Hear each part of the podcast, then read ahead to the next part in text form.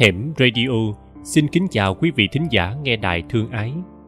Quý vị thính giả đang lắng nghe tạp văn Khúc 30 tác giả Nguyễn Ngọc Tư được phát trên kênh youtube Hẻm Radio.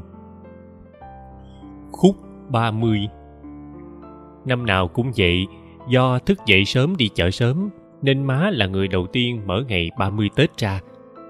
Không biết có phải số má cực, día má cực không mà hôm đó cả nhà đều phải làm công chuyện tối mắt tối mũi. Đến nỗi nhắc tới tết là thấy chữ 30 chình hình, choáng chật cả ký ức. Đó là cái ngày duy nhất trong năm cả nhà sum họp mà không sum họp. Ai nấy túi bụi với chuyện của mình. Cánh đàn ông con trai nói cánh cho ham vậy, chỉ có hai người thôi chứ mấy. Cánh này quan trọng nha, lãnh phần dọn dẹp, lau chùi, làm đẹp nhà cửa. Nào là quét mạng nhện trên trần lau cửa kính tủ bàn kỳ cọ mấy cái lư đồng, đem phơi nắng, mệt phờ. Lúc dọn dẹp, bày biện bàn thờ thì mùi chiên xào dưới bếp bay lên. Trời, lại phải bỏ ngang công việc làm gian dở, chuẩn bị mâm bàn cúng trước ông bà. Xế chiều rồi chơi giỡn. Cúng kiến xong, cánh đàn ông tiếp tục chuyển sang đánh trận ngoài sân.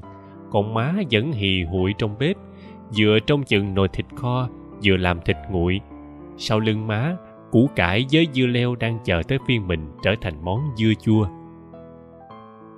Tết của má dài thâm thẳm, phải kể từ hôm tác địa bắt cá làm mắm xẻ khô. Cá còn phơi trên mấy hàng bông bụp, má bắt tay vào làm củ kiệu. Hồi chị còn nhỏ, má lãnh luôn phần làm mứt, nướng bánh kẹp, bánh bông lan. Chị lớn, chị giành lấy, nói để chị làm, nên cả ngày 30 tuổi nhỏ không thấy chị liếc, chị rầy bởi chị cũng cấm đầu làm mứt, nào là mứt chùm ruột mứt gừng. Không biết ai ăn cho hết mà ôm đồm. Vừa ngào cháu mứt dừa, vừa chạy ra coi mớ mứt tắt phơi ngoài sân, không biết có kiến bò lên không.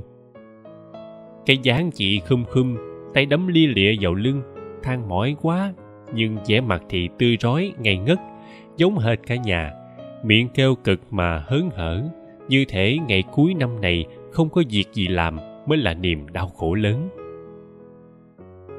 Tụi con nít cũng bận lắm, chạy đi chạy lại, lấy giùm ba cái bàn chải, chặt giùm má mấy trái dừa. Ê, coi chừng mấy con chó chạy giỡn làm đổ mớ mứt đang phơi. Chạy đi mua cho má mấy bịch muối cho đầy hũ nhỏ ơi.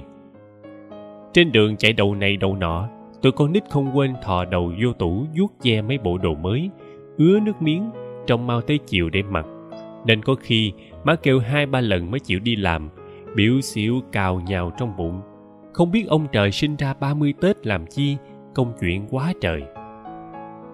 Mà việc nào cũng quan trọng quan trọng khủng khiếp. Không thể để đến ngày mai, tuyệt nhiên chẳng ai chần chừ để làm sao. Cứ như là không còn ngày mai nữa, cả nhà làm cho bằng hết việc đến xanh mặt mướt mồ hôi như ai đó đuổi đằng sau, như làm bây giờ để mai mốt không động tay vào bất cứ việc gì nữa. Tụi con nít buồn cười vì cử kiên lắm thì chỉ thảnh thơi được ngày mùng một. Bữa sau ba má cũng ra giường tưới rau chị nhất định phải rửa chén, giặt đồ. Anh đến cơ quan, mọi người trở lại với công việc thường ngày của mình.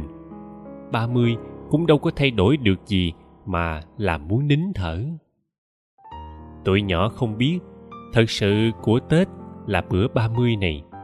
Khi tụi nhỏ mặc bộ đồ mới đi khoe dài dài xóm, khi ba và anh tắm táp xong ra hàng ba ngơ ngẩn ngắm qua sau nhái đốt lửa vàng run rẩy trước sân, khi mái nhốt than trong những bếp lửa tàn, khi chỉ đứng chải tóc trước gương thì tết đã chớm hết.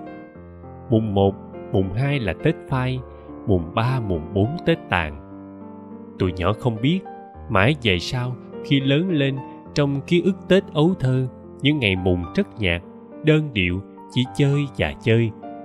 Nhưng bữa ba mươi luôn sống động, lung linh những giọt mồ hôi, những nụ cười, những khoan khoái, những ngọt ngào.